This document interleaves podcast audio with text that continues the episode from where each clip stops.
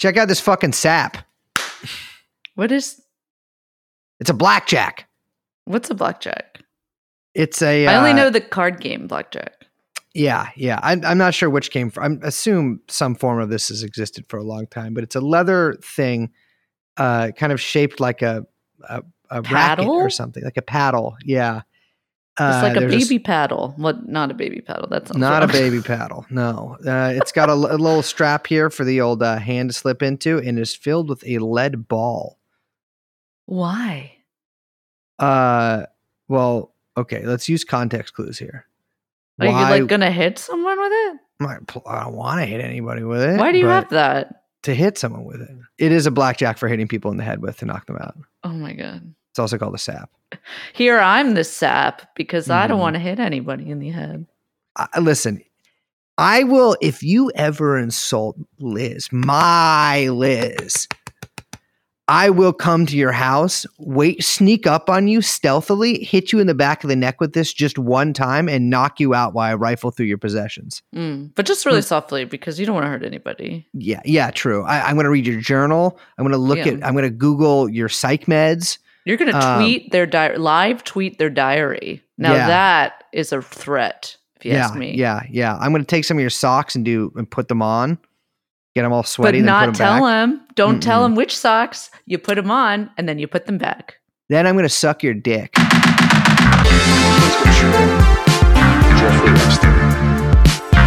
James Ventura, Jeffrey Epstein.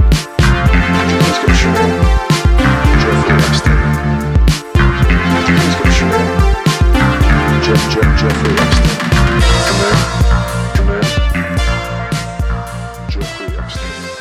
Before I say hello to everyone, I got to say, God bless the person who wrote in and asked us to bleep out the profanity because I don't know how you would do that. I mean, I think that young Chomsky could figure out lots of things, but our, we would just speak around using profanity in such creative ways that I think it would be yeah. impossible to make the show family friendly. I apologize to the the the man that wrote in. I think it was a man that wrote in. It uh, it took me like I would say 120 episodes to realize that uh, young Chomsky bleep because I was like, why does he bleep swear words sometimes? He only bleeps them when I swear at you. I know. I think it's so cute. It's not cute. I know. It is not, cute, It, I because no, I look like a yeah, that- pussy. Exactly. You do Fuck look like you. a pussy saying that to me. Don't say that to me. You know what? You want to look like a man? Don't speak to a woman like that. Hello, everyone. Hello. I'm Liz. I they I am the Lion of Kabul. Brace. We are of course joined by Sheik Young Chomsky, and we are Talbanon. That didn't really work out so bad, so well. Can I tell? Okay. Can I tell the listeners something? Go ahead. This morning, I awoke from slumber from a little notification at the old on the old TrueAnon group chat. Little Brace Belden wrote us a message this morning that said, "Hey, do you guys mind if I DM the Taliban from the podcast account?" So okay, first of all, I wrote that at like a pretty. I wrote that like 10 p.m. last night, or like 11 my I got a new night. time zone, baby. I don't know. Yeah, yeah, true. But I so it wasn't like I was like at 6 a.m. being like, what are they thinking? But yeah, I mean, I I- it's like I don't like them or anything. You know, I just feel like I did I did do that. By the way, um, I think we both I- said no.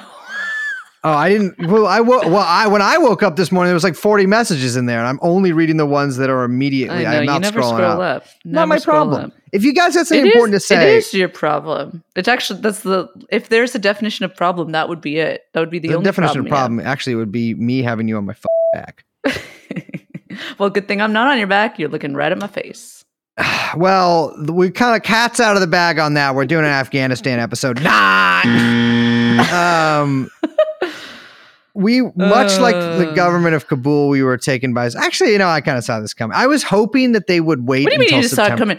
they announced that the, they were withdrawing troops for six months. They gave a six month warning that the U.S. was was bouncing. Everyone knew the Taliban was coming. I know, but once I I'm going to say I saw it coming as of like a week and a half ago when they just Oh, started yeah. handing towns over to them without like firing a Oh, shot. yeah, yeah, So it's like, yeah. yeah, yeah. That's that's yeah. Um, Yeah, I think the U.S. officials looking aghast are, you know, doing a little acting themselves. Exactly. I mean, you would have to be a fucking more. I mean, the the the, the famously, uh, the the defense of this was never going to go very well. I mean, I think that has been uh, basically the consensus of everybody from all parts of the uh, the political spectrum on this, and that turned out to be true. In fact, it turned out to be truer than most people thought. And obviously, there were some deals made, I which I would love to see the details Yeah. of.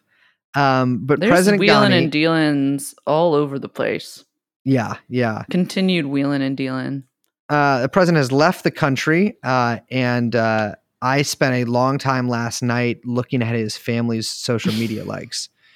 Um, Yeah, in, I found highly educated family. highly educated family. Um, the uh, daughter, actually, the movie she made actually looks kind of good. I would like to see it. Uh, possibly. Oh yeah, she has a movie out. Hmm She was supposed to be giving a talk at the Roxy Theater, which is like a really small theater in San Francisco, where I once got in a fight in front of Roky Erickson at. Oh, Um, really? yeah. yeah, I I I, uh, I got in a fist fight with Max Retard uh, right in front of Roky Erickson. That's a nickname. Yeah, yeah, yeah, yeah. But uh, so uh, it- she was supposed to give a talk about her movie on Afghanistan at the Roxy the night that Kabul fell in person, and I really wonder if that happened. Great timing. Um, but yeah, look, I it's it's you know I, I gotta say. Nobody seems particularly like people. People have no idea what to say about it. and yet everyone's to be the saying consensus. everything. Yeah, like There's takes all over the place. I've seen um yeah, some very insane weird defenses of the Taliban, which is like I don't understand that at all. I don't know. I don't want here's my thing. I don't want to hear what anyone has to say about Afghanistan. Well, I'd like to hear what the Taliban have to say about it. Well, Tell I'd like to hear what you on. say, actually, Brace. I'd like to hear your opinion about things. But Uh, uh yeah, I um not liking a lot of the commentary. I don't know. I find something very I, I, I find the whole thing very depressing, I got to say. I mean, I, I think what's going to happen is that, like, I think the Taliban has probably changed. To, I mean, has changed to some degree since uh, since the last time they took Kabul. Um, this time, I think all the foreign embassies, most well, I shouldn't say that. I think many of the foreign embassies will stay open. I think that uh, instead of receiving just like weird barrels of like money from the Saudis and Pakistan, like last time, uh, they'll probably get at maybe significant infrastructure, uh, you know, infusions from from China. Uh, but yeah, I mean, well, yeah, it's a it's a total vacuum. I mean, Russia and China are going to have to step in where the U.S. is stepping out because that's how it works. You know what I mean? like, yeah, um, it's not exactly. Um, I mean, I mean that's just that's like the the that's just the case of and how it works when world power, you know, world waning world power, whatever, uh, exits the occupation like that. Yeah. Uh, I will say in the uh, in the 1980s when the Chinese um, government was the revisionist Chinese government was funding uh, funding Mujahideen groups uh, instead of the Maoist groups. Uh, they uh, they made a serious mistake, I thought, but possibly long benefit in the future. I'm going to be one of those guys who are like the Chinese think in terms of centuries. Not in the- People love saying that. No Chinese guy is thinking in terms of centuries. Nobody in the world is thinking in terms of centuries. If you Like- work at the Atlantic, that is like the one thing you love to say. Yeah. Well, I also like to say the dragon rises. So, in the case of Afghanistan and possible, uh, you know, maybe they'll they maybe they'll add it to Belt and Road. Uh, Yeah. the dragon rises. Anyways, we will hopefully be getting the Taliban on the show as soon as possible. But uh, that's not why we've gathered you here today. I was just trying to think, oh, we haven't really gathered them here, but we have. They're Yeah. all listening. Hello, everyone. Well, we put in uh, what's that shit that someone was telling me this the other day? It's like uh, they put it in commercials like bi- silent binaural sound or something. What? Uh, it's some shit. It's like they commercials or companies put in like a like a subsonic or whatever sound in the commercials so that like, like, Manson. uh sure Uh, did he do that? Uh, the- don't I, think he just played the Doors really loud. oh for them. yeah, and backwards. yeah. Uh, What was that but uh, we put in we put in sounds that you can't hear that make you feel Yeah, yeah, hungry yeah. when you listen to the podcast. And Dogs so, can understand it though. Mhm. Well, it's half our listenership. So we're here not here to talk to you about binaurals or bisexuals or bilateral relations between Afghanistan and China. No. We're here to talk to you about. I'm trying to think of a byword for this. Uh, or, or a byword. Uh, we're here to talk to you about one of the most important men in a biennial uh, in American history. Uh, actually, one of the I definitely not the most important men in American history, but a fascinating figure and somebody who whose life I think and work reflects on what we do here and what a lot of people that we associate with do. Uh, then that man is Lyndon LaRouche. Lyndon LaRouche. I feel like, you know, it is true. It's weird to say that he has had a big influence. And yet I do think that he has. I think a lot of his kind of worldview um, has kind of diffused through, I don't know, a kind of like paranoia political culture that we definitely, you know, take a part of, I think, like you say. But I do think we are not LaRoucheites. no, I mean, so I was I, I was talking to a uh, to a former uh, LYM, that's LaRouche Youth Movement member, the other day, a guy I actually met before. Um, and uh, and he was telling me he's like, yeah, like I got into it through web through Webster Tarpley, uh, you know, appearing on Alex Jones's show, and through Webster Tarpley, I yeah. got uh, you know I found found LaRouche videos, and LaRouche seemed like in 2008 a really smart guy. So LaRouche, I think, is fascinating to me because um, he he really embodies something that uh, that I, I think we encounter a lot in our work, and I think a lot of people who do similar sort of shows that we do or research that we do probably encounter a lot too in in both their work and in sort of how they view things. Which is that he really embodies like this uh, this man with a really thin membrane between what's real and what's maybe real Mm. and then the sort of interplay, the dialectic between those two that goes on with LaRouche Uh, sews up into a pattern that is is sometimes decipherable, sometimes indecipherable. But it's it's he is somebody who has, I think, had actually a pretty wide influence. And I have always sort of thought of him as a kook who Mhm. maybe occasionally stumbled on a few good ideas, but really had no impact. A crank, like a, mi- a guy mimeographing newsletters in his room, and you know he had the magazine and everything like that. But you know he's like the he's the head of the organization that has the guys at train stops with the Obamas with the Hitler mustaches. Yeah, yeah, yeah. All the tables everywhere. I sometimes call the kind of uh, what you're what you're kind of gesturing towards, um, intellectually and physically, I should say, as braces want to use lots of hand motions. Wow, anti-Semitic, anti-Semitic. uh, I sometimes call it Confucianism. hmm which is this kind of like I think the only way to kind of describe it will be as we kind of go through LaRouche's life and like you said and his work and its organization. But it is this sort of like um it's like a Marxism without class forces or a Mhm. kind of like populist humanism that Yes. it's like it's very it all sounds right but is also something's off and not quite on the money like i don't know it, it's really hard to explain and so it kind of like throws people in all directions um but also then you can understand like you mentioned the guy you talked to that he got into it up in 2008 right like Yeah, I remember that time totally with, you know, there were all those kind of like young people on the right getting into Ron Paul. hmm And there was all this kind of like, you know, I think the kind of like Occupy stuff was was starting up and still some like leftover rage about the Iraq war and during the Bush years.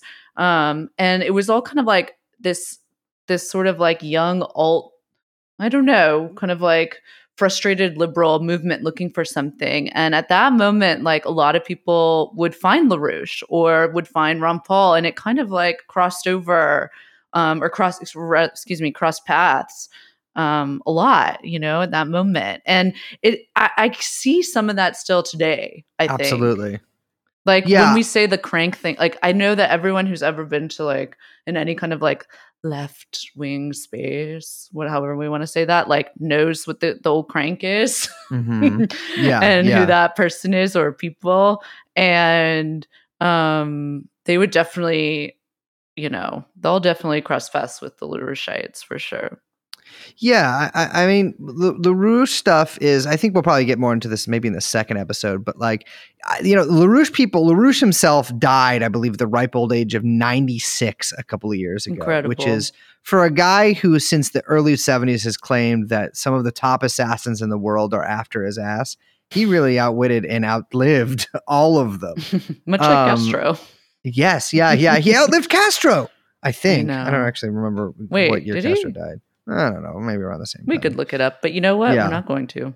Nope. Uh, but uh, but yeah, he. Uh, I mean, LaRouche's people are still around. Obviously, without their sort of north star of LaRouche, they are, um, you know, less cohesive than they used to be. But the organization still exists, and more importantly, like uh, the way that LaRoucheites operate is that they believe themselves sort of like. I mean, they were a vanguard organization, but not in the way that you might think. They they sp- specifically self-selected and selected members who were part of what they viewed as like an intellectual elite, these golden souls that they called Mm. them. And so many of their members are pretty good at talking, they're pretty smart, they're able to disseminate a wide swath of information, not necessarily sensical information, but information uh, Mm. in a way that might maybe sounds really smart or sensical. I mean, ba- basically, what it is is there are a lot of organizations that are filled to the brim with su- what we might call suits. Uh, and I would say LaRou- people who love a name drop. yes, Can you name drop Heidegger, Plato, Schiller, Mozart, uh, Bakunin, Kojève, and uh, the and British banking families? Yes, You might be ready to join the LaRoucheites. Yes. And yeah, yeah, absolutely. And so, you know, like I, I, I, when we, when we first started like talking about this episode, I was kind of just clicking around on the internet and sort of like, you know, the, the, uh, I was, there was like a, uh, like a YouTube channel or whatever, like a left wing YouTube channel I saw from Australia that had, you know, a good amount of tens of thousands of followers. And, uh, and they were like, oh, we have this guest on to talk about Australian relations with China. And I was like, this guy looks kind of weird. And I looked him up and uh, you know he's a LaRoucheite, and that happens. You know, th- th- they Mm. they are they are present in media. They are written about uh, in China daily quite often. They have a pretty big organization still called the Schiller Institution uh, Institute, rather. Um, although well, those people should be institutionalized. Uh, that sort of markets itself. Well, we'll talk about it later, but uh, but you can look it up, and you wouldn't even know necessarily that it's like. I mean, you know, those with a eye, a keen eye, might pretty quickly realize that it's a very crank type organization, but it presents itself very professionally, and that's their whole thing: is that they are professionals. They are they are a sort of different breed of revolutionaries, um, and and they are indeed they you know they self style as revolutionaries, um, and. You know, we are going to talk about Lyndon LaRouche and we're going to talk about some of Lyndon LaRouche's views because there isn't really a way to talk about one without talking about the other.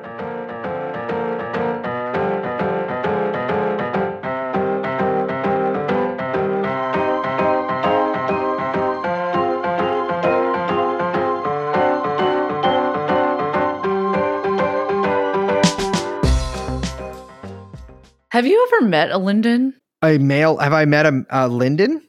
Like, Like, that uh, name, someone like named- someone named Lyndon? You know, I only know Lyndon LaRouche and Barry Lyndon. Those are the that's the only time I've ever encountered Lyndon. what is Barry Lyndon? it's a I've heard someone say, it. okay, is it a Coen Brothers movie? Kubrick. Stanley Kubrick. Never heard Yeah. of it. I mean, I've heard of it, but I, I literally thought that was a Coen. It's really good. movie. Not gonna see it. Very pretty. Um, yeah, I, I have not met a lot of Lyndons. I haven't also met a lot of LaRouches either. That's a little little Cajun name for me. I don't know if I can, you know. not- I try not to. The Cajuns freak me out. I feel like they'll feed me to some kind of reptile. Um, they've written in a lot before saying they do that. So I don't know why you guys are both shaking your heads. I you should see the emails I get. Um, but uh, but yeah, I've never met a Lyndon. He's oh, you know. So let's let's talk. Let's talk about this fucking loser. Okay. By the way, he also went by Lynn for a really long Yeah. time. And in the organization today, there are still everyone calls him Lynn. You only call him Lyndon LaRouche to people outside the organization. And I gotta say, that's kind of like being called Gretchen. That's a girl's name. Lynn. That is a girl's name. Yeah, but I do like the move of having an in-group name versus out-group name. Yeah. that's well, like you know, it's a good way to signal. Oh, someone calls him Lyndon. You know, they're not part of the in-group. I mean, you guys both call me boss, sir, and C- Mr. CEO. So yeah, it's kind of like an in-group. call you name. boss baby. Yeah, I'm I'm the boss, comma baby. That's No, correct. you're Thank just you. the boss no, No, baby, like, so like let's cut this right now. So I'm going to say a racial slur, and we'll be forced to cut it unless you. Okay, let's talk about this little fucking freak. I am realizing now I put possibly too many notes on this man's early childhood because I started looking up his father a lot, which was basically a dead end, except he's weird. His name was Hez- Hezekiah.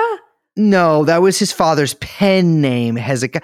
People, listen, I don't know what you Christian types are up to, but everyone's always like, I'm Ezekiel, Hezekiah, like marsupial fucking f- freakazoid or whatever. What is No this? What is that? Quaker?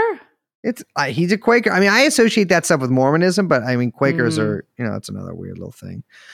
Lyndon LaRouche was born in 1922. He died in 2019. uh, by the way, he was Yeah. born in 1922. He was old.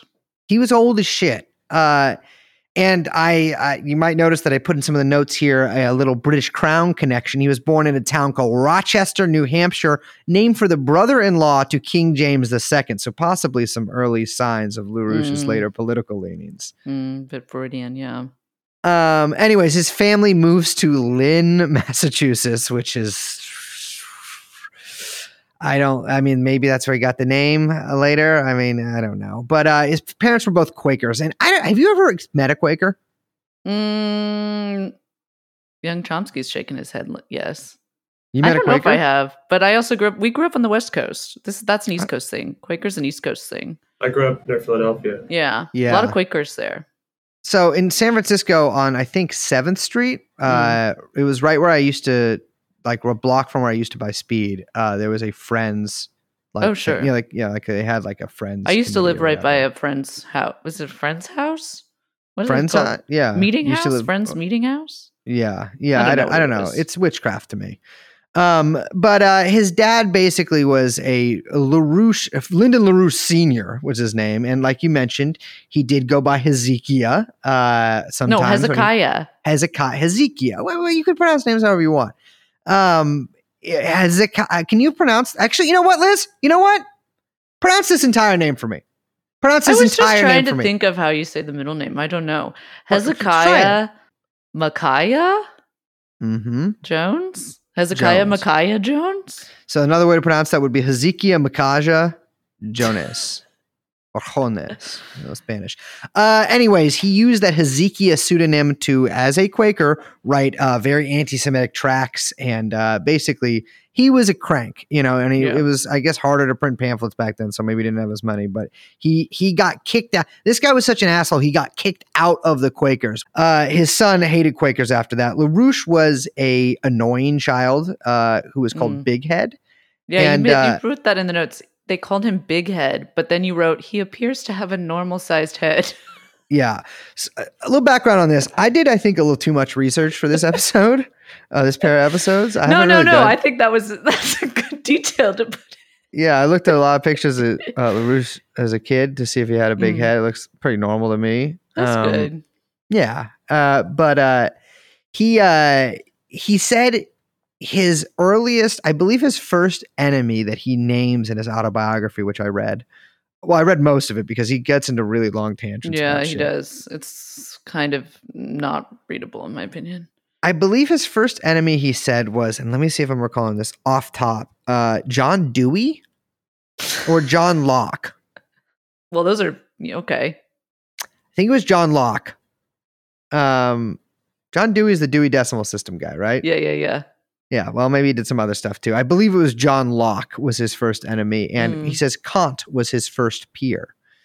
Uh, anyways, his dad gets expelled from the Quakers in 1940. Lyndon LaRouche follows shortly after, but he's still somewhat of a pacifist. And so when World War II starts, because of the British crown uh, and the Zionists tricking Hitler into, oh, sorry, no, I'm, I read too much LaRouche.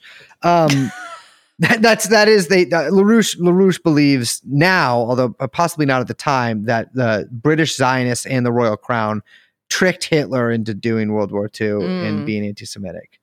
Ugh. Um, yes. Uh, so that's actually fairly common. How that's such a great like you know what that it's like someone like uh dared someone to figure out a more anti-Semitic angle to World War II and was like, how can we make the Holocaust more anti-Semitic? well, it's like the Holocaust happened. Yeah, the Jews did it.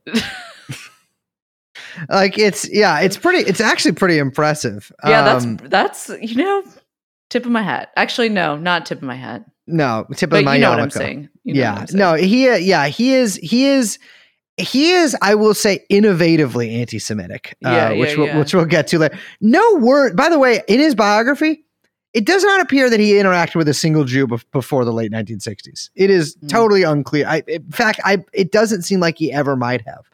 Um, certainly never mentions it. But uh, he spends he spends a little while in a like uh, like a work camp, not like a not like a prison camp, but you know he got drafted and he was a conscientious objector because it was religion. Blah blah blah. He gets turned on to Marxism there, and he says that's why he joined the army Mm. uh, non-combatant, which means he is a like a medic, uh, I believe, or like a right, medical right. orderly or you know, some supply guy at one point, and he goes to India. In India, he meets the head. He says this is a lie, by the way, but it is an insane lie. He says he meets the head of the Indian Communist Party, Puran Chand Joshi, Mhm. and tries to convince him to go on a general strike and uprising against the British. He is a 23 year old man in American Army uniform. To be fair, I could see him saying like, "Oh, you you guys should do this," because it sounds like something a 23-year-old who Yeah, just discovered. Marxism would say. Like, Yeah. "Hey, have you guys just hey, like can't you see him just being like, "Hey, what about like a general strike, dude? Uh, You yeah, could like speaking of- overthrow the British with like a general strike." You think Uh, yeah, it? it's. I've been on general strike like eight times in the past two years, and nothing ever happens. People love making a little flyer that says like with like a burning cop car or like a Yeah, bunch yeah. of like stock general image. strike General And then it strike August. Yeah, doesn't happen. I mean, what like I feel like probably an average of five people just call out sick that day, and like like sorry, I'm sick. And like in your brain, like I'm going on general strike. Um, yeah, totally lame. But uh, he says by the time he left that meeting, he was a full blown Trotskyist, and oh, so that's how you know the meeting went well. Mhm. I'm sure you can all guess what happens next. He comes back to America, goes to college for like two months with a major in physics, but drops out because he thinks everyone else in college is too stupid. Which This is all sounding very like a little too eerily familiar. Yeah. Oh, you think that because of my college career? No, it just it sounds like many a young man that has Yes. crossed my path. Yeah. Oh, yeah. Yeah. Wow. Interesting. Uh, we will talk about this after the show, but very curious. Uh, he, uh, yeah, he's like I'm these fucking idiots. you know, a lot of college dropouts become Trotskyists, and perhaps we should be Mhm. investigating that time, that you know, pathway. hmm Also, some of y'all don't even have. Some of y'all sleep on a mattress on a on the floor. and then I, I you know, I want to Um. be clear about something. When I was uh, when I moved into a house, an apartment in the Tenderloin when I was like 19 for like six months before moving back to my old apartment, and uh, there was a girl whose room I was moving into who left her mattress, which was by the way on the floor, not even a little thing under it, just a mattress on the floor. oh, uh, yeah, you told me this. Yes, we were moving her mattress out, and uh, and a dead uh, baby rat fell out of it. That's So great. I don't want to hear you ladies be like, men don't have bed frames. You don't have a bed frame, and you're sleeping with a dead baby rat, child killer, How do you know it's a baby rat? because it was so small. What Also, I had to kill a it. small rat, Uh, well, no, it was a. I know it was a like baby a rat. Yeah, because I also felt paternal feelings towards it. Um, What? I don't want. Uh, we, we can talk about this after. Uh, so he decides to join the bastion of American intellectualism and uh, in uh, stark contrast to his later anti Semitism, a bastion of American Judaism, the uh, Socialist Workers' Party, the Yeah. largest Trotskyist party in the United States. What do you have to say about the Socialist Workers' Party, Brace? You know what? I wasn't around in the 40s. I'm sure you guys had a great time. Um, and I, you know, I do think that the post-war strategy. Uh, I think that Stalin should have declared war on the United States immediately uh, after World War II ended. So uh, I don't think actually Trotsky thought that. But uh, so I, I, you know, I, I, I'm sure there were a lot of wonderful people who had a wonderful time. Weird. They're all in the CIA. Yeah, I mean, he, you know, it, he seems uh, embarrassed in his autobiography. He says something like, "Oh, everyone must be thinking I shouldn't have joined Yes. the Socialist Workers' Party." Well, you know, you'd be right because I shouldn't have. And he kind of goes on a whole thing about it. At this point, he also mentions um, something about Lenin that I often hear like repeated in kind of like Confucianist circles, which is that Lenin was, you know, had figured out the ties between um, like the Russian aristocracy and the Russian ruling class, and you know, London, the banking families, the Rothschilds, and this is a connection, you know, that LaRouche will continue to make throughout his career. These kind of like, um, he's big, he's very, very against the what he calls the finance world, the high finance families, Yes. the Rothschilds, the bankings, and whatever. And there is this is a thing that we'll kind of like continue to repeat. Like, there's truth there, but then there's also a lot of fiction as well. I think something that gets lost in a, a lot of this, uh, try not to use the word discourse, but the discourse or whatever, like, you know, talking about families like the Rothschilds or something, is that obviously there's a lot of people who like pin everything on the Rothschilds and take this really anti Semitic like bent where they are basically the center of power in the world, which is, you know, ridiculous.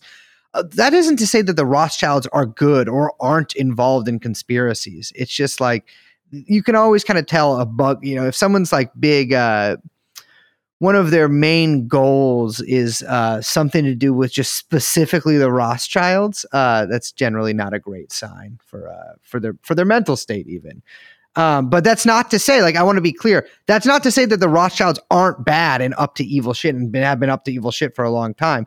It, it's and that's that's sort of like, I mean, that's really kind of part of the Larouche story is like taking these little kernels and then just supersizing them into something that's just it's not real. He also, however, says in his biography something which I haven't looked into, but will claim is 100% real, is that Bakunin was enthralled to the Rothschilds and the anarchist movement as a whole. Uh, was it was excuse me, the anarchist movement as a whole was used by the Rothschilds um, to basically spread dissent in uh, in countries that could not could ill afford it. Uh, I looked into this slightly, and I guess that Bakunin did have a, Ro- a Rothschild connection through uh, the populist novelist Alexander Herzen. Um, so that's that's something that LaRouche does a lot. Is like he's like he's like Marat, for instance, was a Mhm. British agent. He says because Marat lived in London for like six years as a doctor, um, and so he draws these like very firm lines between things that are definitely not firm at all.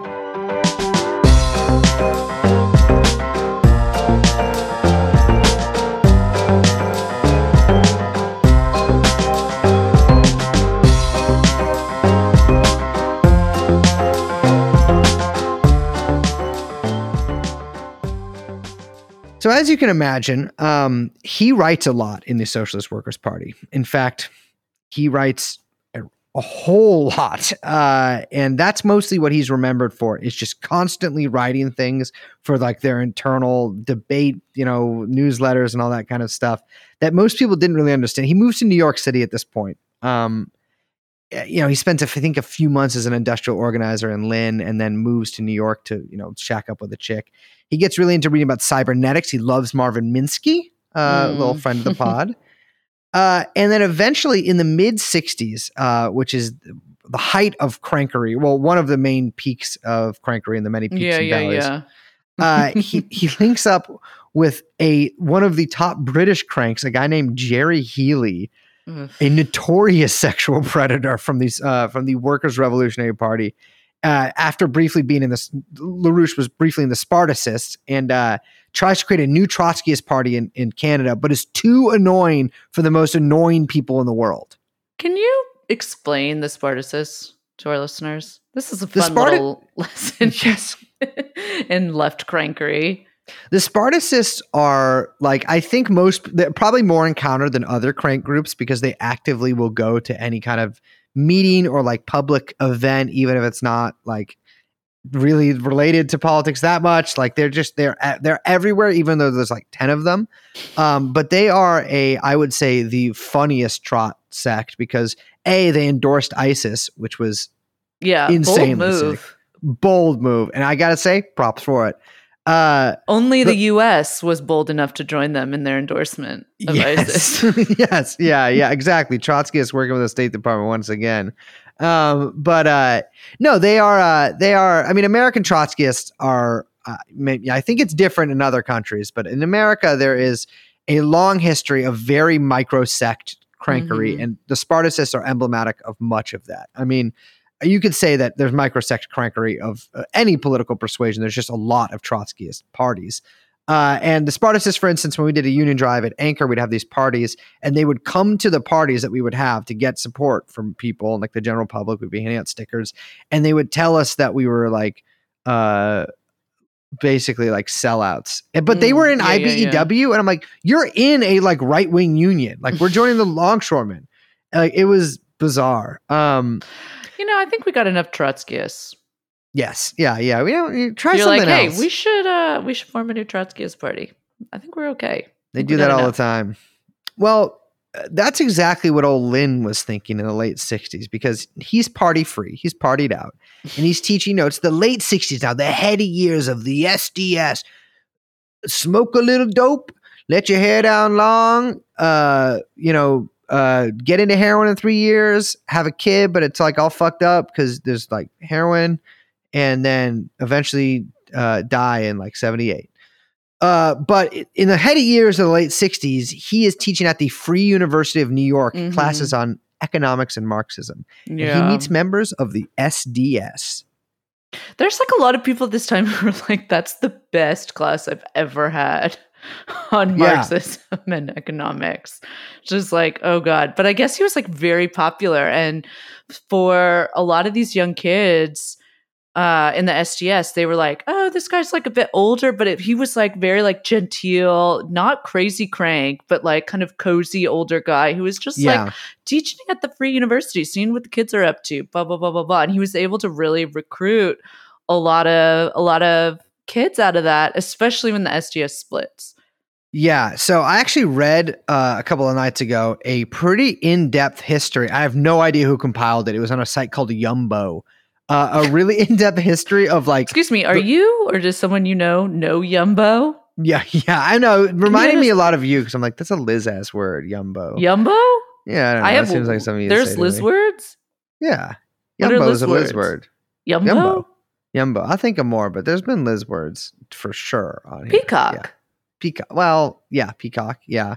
Washington, D.C., which I think you made us cut, Washington but that's how DC. Liz that's how Liz says Washington, D.C. No, actually, my friend Nick said it once, and then it was always stuck in my head, and so then I repeated it on the podcast. Now it's going to be stuck in everyone's head in Washington D.C. Well, that this is before LaRouche moves to near Washington, D.C. But uh, he is so he gathers around him during the SDS split. Um, members of the Progressive Labor Party, uh, like younger members of it, who uh, you know were disaffected with the organization, sick of the split, all that kind of stuff, and a lot of high school students, um, and you know just generally people who were sick of the internal fighting and all the factionalism within the SDS. Everyone And is so so, the- sick of factionalism. hmm Yeah, uh, they should have had a ban on it, but they did not.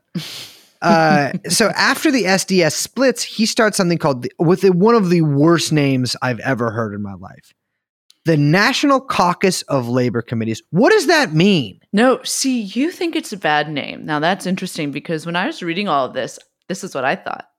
I said, huh, now that's a good name because everyone would see that and be like, that sounds official. That sounds very Yeah. like placating. That's not that's not abrasive. That's not like, you know, cool whatever. It sounds official. It You're right. sounds Actually, like right. Yeah. you know, it could be anything. And it kind of was actually. Yeah, I mean that's true because after that, like in the '80s, people just started naming their organization like Empower with all capital letters that like each stood for something and shit it was like like that. that. was like the big trend. I mean, we talked a lot about this kind of similarly when we talked about Rothbard. Um, Yeah. When we did those episodes on the Koch brothers and libertarianism. And there was like this kind of like same thing where everyone was like, huh, let's see how I can like squeeze in under the radar our kind of like cranky, weird little organization with the like most bland, like, you know, white bread sounding name ever. No one will notice. Well, that's the thing I think a lot of modern people on the left kind of get wrong is they don't understand the importance of being normal in front Mm. groups, which Yeah, are something that people really uh, being normal Yeah. especially is a very controversial thing. Um but uh but yeah, so he starts the NCLC, which okay, there is like a list of like 60 LaRouche front groups. I mean, Mhm. everything from Panic to uh like I think the Committee to Investigate Child Abuse in Nebraska. Like Yes. you know, there are a million front groups. The Labor Party became the vehicle, but we'll Mhm. basically probably just call the group the NCLC from here. Yeah, yeah, yeah. It's, it's all the same thing. Yeah, if you ever like uh for some of our older listeners out there, you might remember seeing a late the Labor Party on the like on your ballot when you went to go vote. it would be like Lyndon LaRouche, the Labor Party. He just named his party the Labor Party, which also very smart. Well, I mean, it's it's a tactic that other people have used in other countries too. I think the Bahamas has a right wing Labor Party, and Mhm. I believe Brazil definitely has a right wing Labor Party. Yeah. Here's the thing: if you want to start a new party, just called the Labor Party in the U.S., just you add a U, or Oh, yeah. um, Or just or two O's, the Labour Party. yeah, Labor Because Party. then maybe you know people will laugh and say, "Oh, that's funny." Yeah, yeah, exactly. Yeah, yes. Or uh, make the L like make it all lowercase and make the L actually into an I, a capital or I. the L backwards, and it'll look like, "Ooh, that's kind of maybe cool, crazy." well, that was the whole. but backwards L. Like the, the backwards L was the centerpiece of the Ron Paul Revolution campaign. Um, but uh, so he, so okay, the the group immediately gets pretty cultish, although there aren't a great amount of details on exactly how. But he starts, uh, you know, it is definitely based around LaRouche, but at this point, it is a Marxist group. Like there is no bones about it. Like this is a left wing socialist group who is trying to do a revolution in the U.S.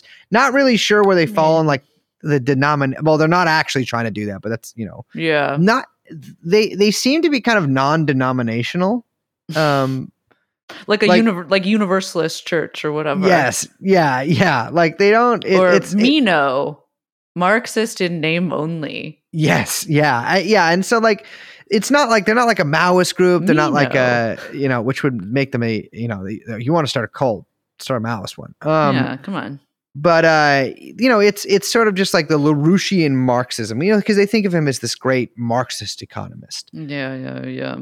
Um, but he starts writing some pretty weird stuff about how you know left proto fascists will take to the streets, um, how the capitalists are Yeah. literally brainwashing people, which you know true, uh, and how his followers must become Prometheans, uh, which is Mm. very much an inkling of what's to come. What is a Promethean? So I actually don't know if I've ever like heard a proper definition of Promethean, although I've seen a lot of people use it, especially a lot of um like on the environmentalist tip. Um, but it is a sort of like, you know, anti-austerity, anti like reactionary, very like forward thinking, forward moving progress.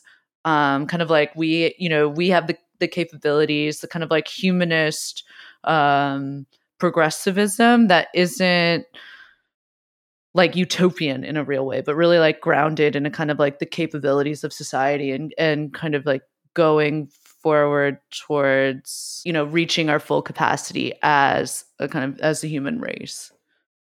What a beautiful description of LaRouche and his organization, because that is precisely, well, that's what he's trying to do. His whole thing, I mean, as he later admits, uh, is to try to attract uh, to the grad students, essentially. I mean, it's, he makes no, Same. literally, he says that. He makes no bones. he makes no, no, you got to keep that in. He makes no bones about it. Uh, he is unlike every left wing organization that pretends otherwise. LaRouche is straight up. He's like, I want the most uh, insane people in my organizations. I want people who love school to do a revolution. Uh, and so that's really what he's. I mean, his whole thing is is he wants this sort of intellectual vanguard by his Mm. side, but they they do a lot in the real world as well as as we'll see. Um, but you know, at this point, he's kind of got some members that are like, "This is this is not working out. This is guy is very weird. I'm leaving." And so he needs to steal them, to steal them for battle, to steal them for the war to come. For humanism has its final victory over the forces of anti-humanism, which I feel like I could have said that in a cooler way, but I didn't. Uh, so he had a two pronged approach for breaking down these little fucking grad students. Uh, one is he was going to introduce them to the pol- the concept of identity politics, and sorry, wrong notes. Uh, one, he was going to uh, strip them of their egos, Mm, And which- okay, classic. uh, That's a classic move. And also in this context, I'm like, okay, uh, maybe uh, that's fine with me. Yeah, maybe we can still do that. Yeah. Okay. Uh, and the second one was Steal them for war. Mm. Wait, So- which war? unclear. So okay, uh, when we probably talk more about this in episode two, but basically, if you know the plot of Assassin's Creed, Yeah, you were that is- saying this to me last night. I want to tell I you, was- I do not know the plot of Assassin's Creed. I only know it because I had to. I, okay, listen, uh, long story. It's not a long story. I actually don't know most of the story. I just know that in the Assassin's Creed universe, uh, there's like two ancient forces. Mm. One of which is the Templars, and I think the other one is the Assassins. Oh. Young Johnson's Oh, kind of head. like a national treasure. Yeah, yes, yeah, yeah. Who've existed for millennia Mm, and have yes. been secretly at war behind the scenes. They've had high profile members of society as secret members, Yeah, all that yeah, kind yeah, of stuff. yeah. Absolutely. Um, and they live uh, presumably by the Assassin's Creed. Which what is do is there a printed assassin? Do we know what the actual What creed is of the, the- their Assassin's I think it's uh, it's like nothing. Everything is permitted. Nothing is forbidden, or something like that. No, What? that's there. No, no. Young Chauncey is misquoting DeRay Mckesson or McKesson, however you pronounce it, because one time DeRay, famous BLM activist, tweeted, uh, what, what is it? I thought he tweeted about Doritos. The two boys I work with are Googling. One is Googling Assassin's Creed and the other is Googling DeRay. Oh no, it is a it is a quote. It is a quote from from from the Assassin's Creed. Uh, but Der- uh, DeRay uh, DeRay tweeted out, "Nothing is true. Everything is permitted," and then uh, hyphen uh, the Assassin's Creed. So Wait, I guess that's, the Assassin's, Assassin's Creed. Creed? That's an insane creed. What does that mean? Everything's that permitted. mean? I don't want these guys win. Are they the good guys? So they're saying that nothing is true, meaning like the world is a lie. Therefore, everything is permitted. I'm an assassin. This is my creed. These people are fucking devils. Yeah, they're assassins. Anyways, this is actually basically LaRouche. That's actually an incredible example of what LaRouche believes in. Like, LaRouche is probably the world's most foremost proponent of the Assassin's Creed because his whole thing is that throughout history, there was like a split between Plato and Aristotle and like pe- followers of both. And they've been waging a hidden, but like not like a secret, like it's a secret war, but like they know they're fighting it, like conscious agents of this war Mm. between the two philosophies. Now, I have to say that this strikes me as you dropped the word pseud before, and someone viewing the entire world as a war between like Platonists and Aristotelians feels like the pseudest thing I've ever Yeah. like, heard in my life. This is the pseudest thing. That is ever told me. like no, but I I really mean that. It's like that is like, you know, yeah. Well, that's what LaRouche believed. And he believed because of that, that nothing is true and everything is permitted.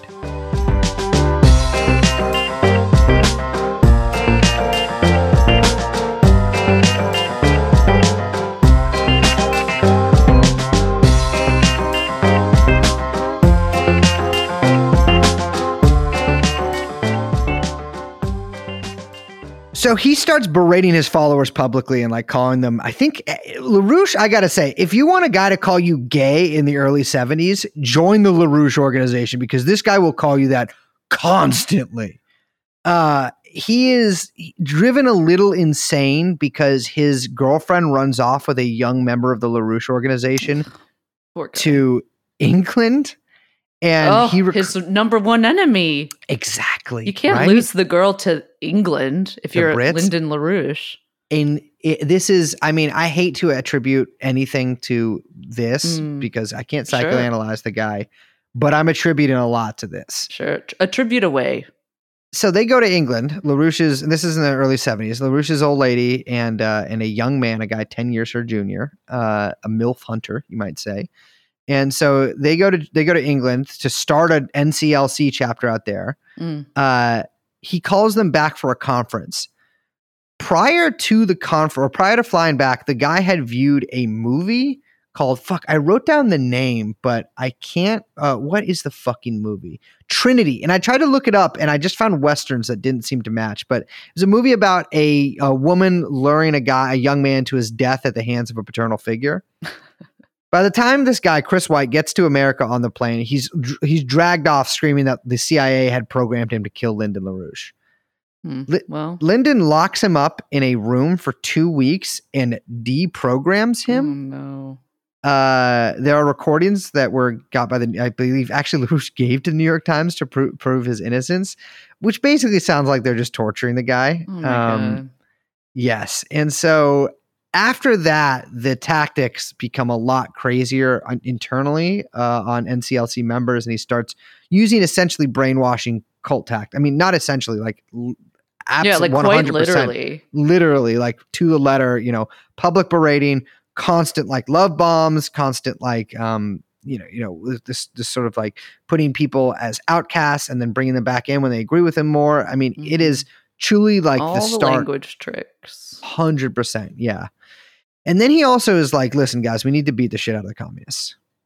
Yeah, this is a weird turn. So remember when we said that he, you know, was ostensibly a Marxist? Yes, That's out the window.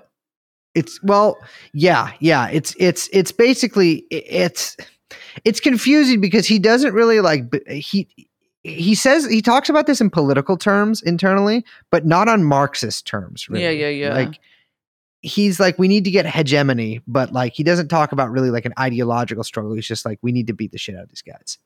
Yeah, I mean, he really like fully. I mean, the the the program is to attack and break down the Communist Party. Yeah, it's called Operation Mop Up, which is a fantastic name. And it's the Larouchites' first and uh, to this date only organized foray into nunchuck based violence. And I'm not joking there. They primarily use nunchucks. Those are the ninja weapon of two chucks uh, connected by what you call a nun, which is a uh, piece of chain or rope. So the LaRouchites basically their their goal is very simple. It is to beat the shit out of communists all up and down the East Coast and Midwest, and specifically the Communist Party. Although it's later, uh, you know, extended to the Trotskyist parties, that including his former party, the Socialist Workers Party, and they just disrupt all their meetings, go to their bookstores, and beat the fuck out of everybody with nunchucks, which is. I gotta say, incredible. I mean, like, could you imagine being at some meeting and some guys like, well, at the party congress, they were saying, and then just like 30 insane, rabid 25 year olds who think of themselves as golden souls come in and just wallop you and everybody you know with nunchucks. I mean, it would be like a fever dream. Yeah, it was like pretty intense. It was I mean, really like they like- put people in the hospital. yeah, yeah, yeah. This was a thing. This was like a big thing.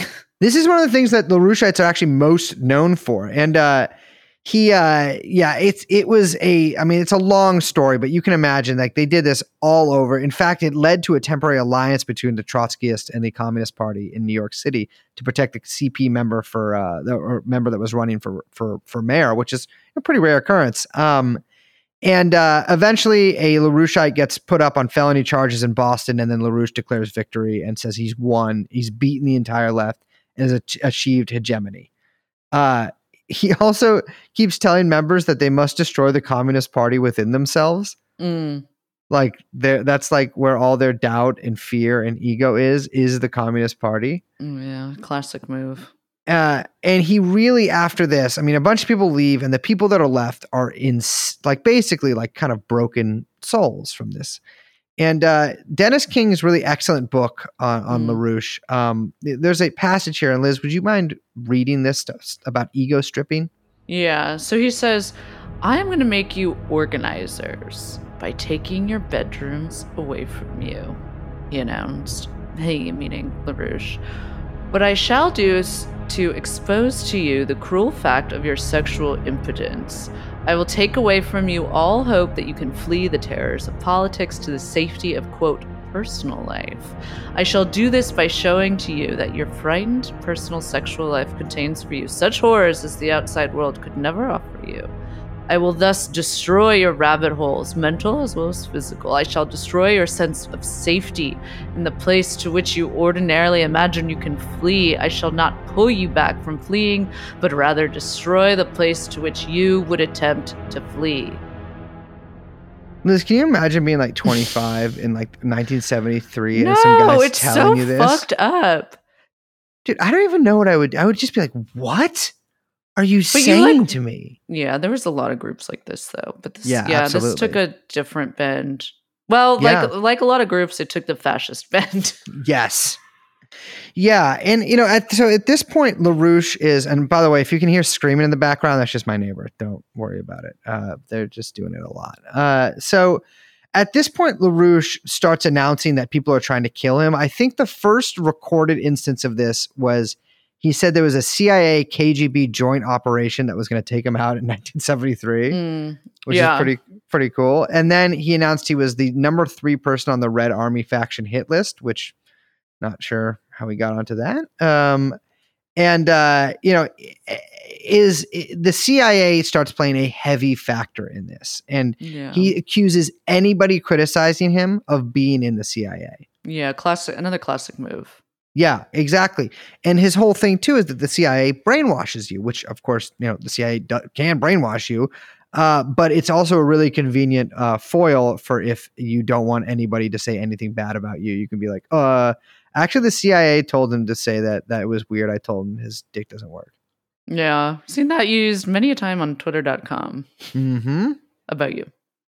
Uh, so after this, you know, it's nineteen, it's mid seventies, right?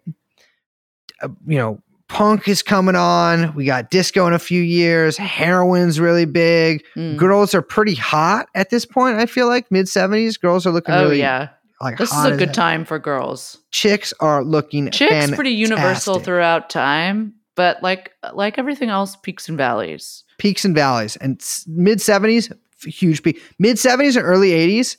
Oh, I mean, I love Christ. a late 70s to early 80s. That is like my vibe. That is peak girl for for this girl. That is like peak vibe. Yeah, yeah, Girl yeah, vibe. Yeah. Oh, uh, I mean, let me just say, David Lee Roth. I'm sure you had a fantastic time, and I admire you, sir. I, I think we're thinking of different times, but No, David Lee Roth was early '80s. Yeah, but I'm just thinking of different aesthetic, I think. Oh yeah. Well, I, th- I, I mean, David. But Lee you know Roth what? got around pretty good. Universal. Universal. So you might be like, damn, chicks are about to get really hot soon. And, you know, I should probably get out over this whole like weird thing I've been doing, like get out of this cult. But if you're Lyndon LaRouche, you're like, damn, I should become a Nazi. or like fuck around with it a little bit. And this is where Liz is. So Liz is the inventor of a term called Red Brown Alliance. Oh my god. no, this is this is where things get tricky with talking about LaRouche because I think it's really tempting for some people to be like, he's red brown. He's a little bit Hmm. communist and a little bit fascist. But looking at that in through that lens is that's no, that's the wrong way to look at it. For LaRouche, there is you are part of the assassins or the Templars. Yeah. It doesn't really matter what you're like, if you're racist or anything like he will use whatever he can to make sure that the uh the the Platon Neoplatonics win this, which is his version of the assassins. Yeah, he's beyond left and right, beyond good and evil, for sure. Yeah, he saw the Um, dialectic. yeah. He, you know, the dialectic was resolved, and that Yeah. resolution is Lyndon LaRouche. So he his fascism isn't necessarily like what you might term like solely pro-white or anything like that. Like it doesn't really look like. I mean, because he does have a little bit of fascism on deck. It uh, it's more just it's a very Larouchian type of fascism, and so you know he talks about like like many people I think in the early seventies talking about organizing the ghetto youth. But like when he talks about it, he's just racist about them. Like Mm. he's like, we're gonna or like he's basically like all of everything he says. He's like, we're gonna organize these people to you know whatever overthrow the government. But he's like describing them in like insanely racist terms, like openly racist ones. Uh, his newspaper, New Solidarity, uses the N word judiciously, uh, which and the N word there is not new in New Solidarity, it is the one you're thinking of. And also, they, they declared war on Amiri Baraka. Yeah, And yeah, yeah. He was I've basically like convinced that like drugs turned black people into psycho killers. Yes, yeah, yeah. and that that was like, you know, the point. uh, could you actually read this from this oh pamphlet? my god. s- do not clip this. You could be white. You could be black, said an NCLC leaflet circulated in Manhattan. This summer, you'll be walking down the street with your family, and a cruising car will pull up beside you. A group of young black men will jump out of the car and surround you. As they close in on you, you may notice that your eyes show no emotion, their pupils are pinpoints. Your throat will be slashed, your wife will be stabbed. Your children's heads will be smashed against the pavement. The attackers will be grinning or laughing. So, just, I mean, Jesus Christ, you know, it, it- Another classic move from A cl- classic 12 dimensional chess from LaRouche here. But but actually it is well actually it's kind of just regular two dimensional chess. He is making both overtures to by the way, NCLC at this point had like a lot of black members. Like like a good like a like a, a probably more percentage wise than like a lot of modern left wing groups while they were passing out these flyers Yeah. and the way that a lot of people like I, I mean i read interviews with ex-members sort of um justified this themselves like well he's talking about the other ones. Like he's talking about the brainwashed people. He's not talking about us. Like we're part of the golden ones. Right, right, right. In group, out group. exactly. And this is the same way a lot of the jews in his organization felt uh, after he sort of switch targets in a couple of years. So they they they they also began a long association around uh, mid 70s with a guy named roy frankhouser who is the grand dragon of the pennsylvania kkk and honestly looking at his record almost assuredly an fbi asset. Oh, I 100%. yeah. Like the thing is like a lot of people think COINTELPRO, all that FBI, like you know when they went after left wing groups, it was only about left wing groups, but the but the but the feds were infiltrating basically any kind of group like this and turning Yeah. members like you know they had it they had a formula and it worked really well. So LaRouche also, I mean, we'll get to this in the second episode, but LaRouche, uh, which is this is like the oh, there's a lot to get into on that. But uh LaRouche hires Frank Roy Frankhouser as a security consultant, which he does quite often. And Frankhouser starts dangling a uh, a CIA connection he has named Mr. Ed, like the talking horse, to uh to You know that used that was the song that my dad would sing to me when I was a baby. I would go, "Daddy, sing horsey, sing horsey," and then he would sing the theme song from Mr. Ed, and that would be the lullaby for me to go to sleep. That's very my sweet. name was Mr. Ed. Remember? Hello, I'm Mr. Red. Uh, I don't I don't think I've ever seen Mr. I just what um, with the peanut butter? They and they they gave the horse peanut butter so that he To make him chew? Yeah, yeah, yeah. I will say I I great trick. I had a burn DVD of every episode of Lancelot Link's Se- Secret Chimp. Lancelot Link, secret chimp. Um, which is What? what is that? it's a insane show. Monkey show? It's a monkey show. Um, although it's probably Boys abusive and the to the monkeys. monkeys. But no, it is. I, I, this was when I was in my early twenties. I've rewatched every episode in the past Oh year. God. It's incredible. Uh, anyways, so Fr- Frankhouser eh, basically makes up or says he makes up, and this is where I differ from a lot of people who study LaRouche, or where we, I think Liz and I are both in agreement on this. Mm. Frankhouser says he has a CIA contact that he later says is just his friend that he says pretended to be. I actually think it was real. Um, like you know, it, in a court case, he later admits that he made it all up and that like it was just his friend that would meet with LaRouche and all this stuff. But I, I think it was real, and I think that that like because he would pass messages from LaRouche to look into certain things or to start talking about certain things, and I think this actually happened throughout all of LaRouche's career. Yeah. So to be clear, like as you said about with COINTELPRO, that uh, you know, people maybe are only familiar with the infiltration of like left wing orgs, but it was obviously happening with KKK. I mean, extensively.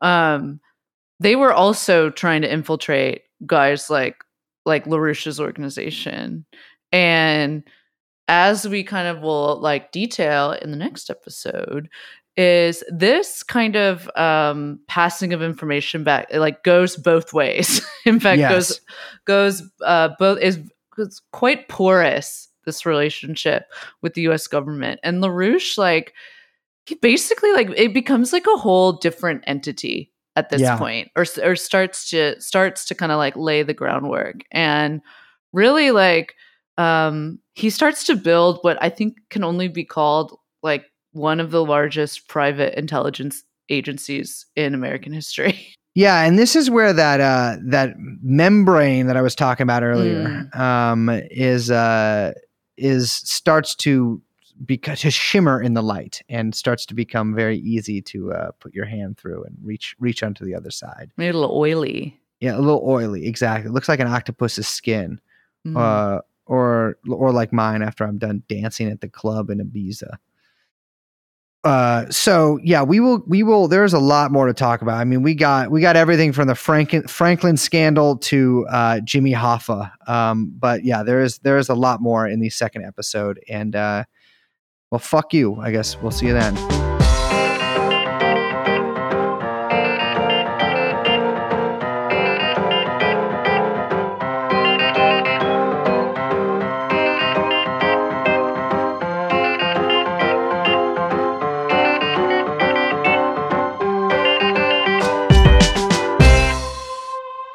Well, Brace already said the outro, but they're making me say it, so now I got to say it again. I'm sorry for saying fuck you. I feel I feel bad about that now. Are No, you I'm saying it to me or to them? Because if you're saying it to me, oh, okay. 'Cause was gonna Actually, I don't know. could- Let's see how don't nice you are to me. Yeah. Well, it's I, you know who does know? Young Chomsky. He's going to decide. Well, right now it's an unattributed fuck you. Like it doesn't have a direction yet, and it really depends on the behavior of the next like minute and thirty seconds uh, uh, on who that gets targeted to. So like the missile's up, but the thrusters haven't fired yet, and it could either go to China or Russia. So do you want to be China or do you want to be Russia? Wait, which which are you a hawk against? Be nice to me, and maybe you'll find out. I'm Liz. My name is the Hawk. We're joined by producer Young Chomsky, and the podcast is called. TrueAnon. We'll see you next time. Bye bye. Jeffrey Epstein. Let's go show. Jeffrey Epstein. Let's. Jeffrey Epstein. Let's go show. Jeff, Jeff, Jeffrey Epstein.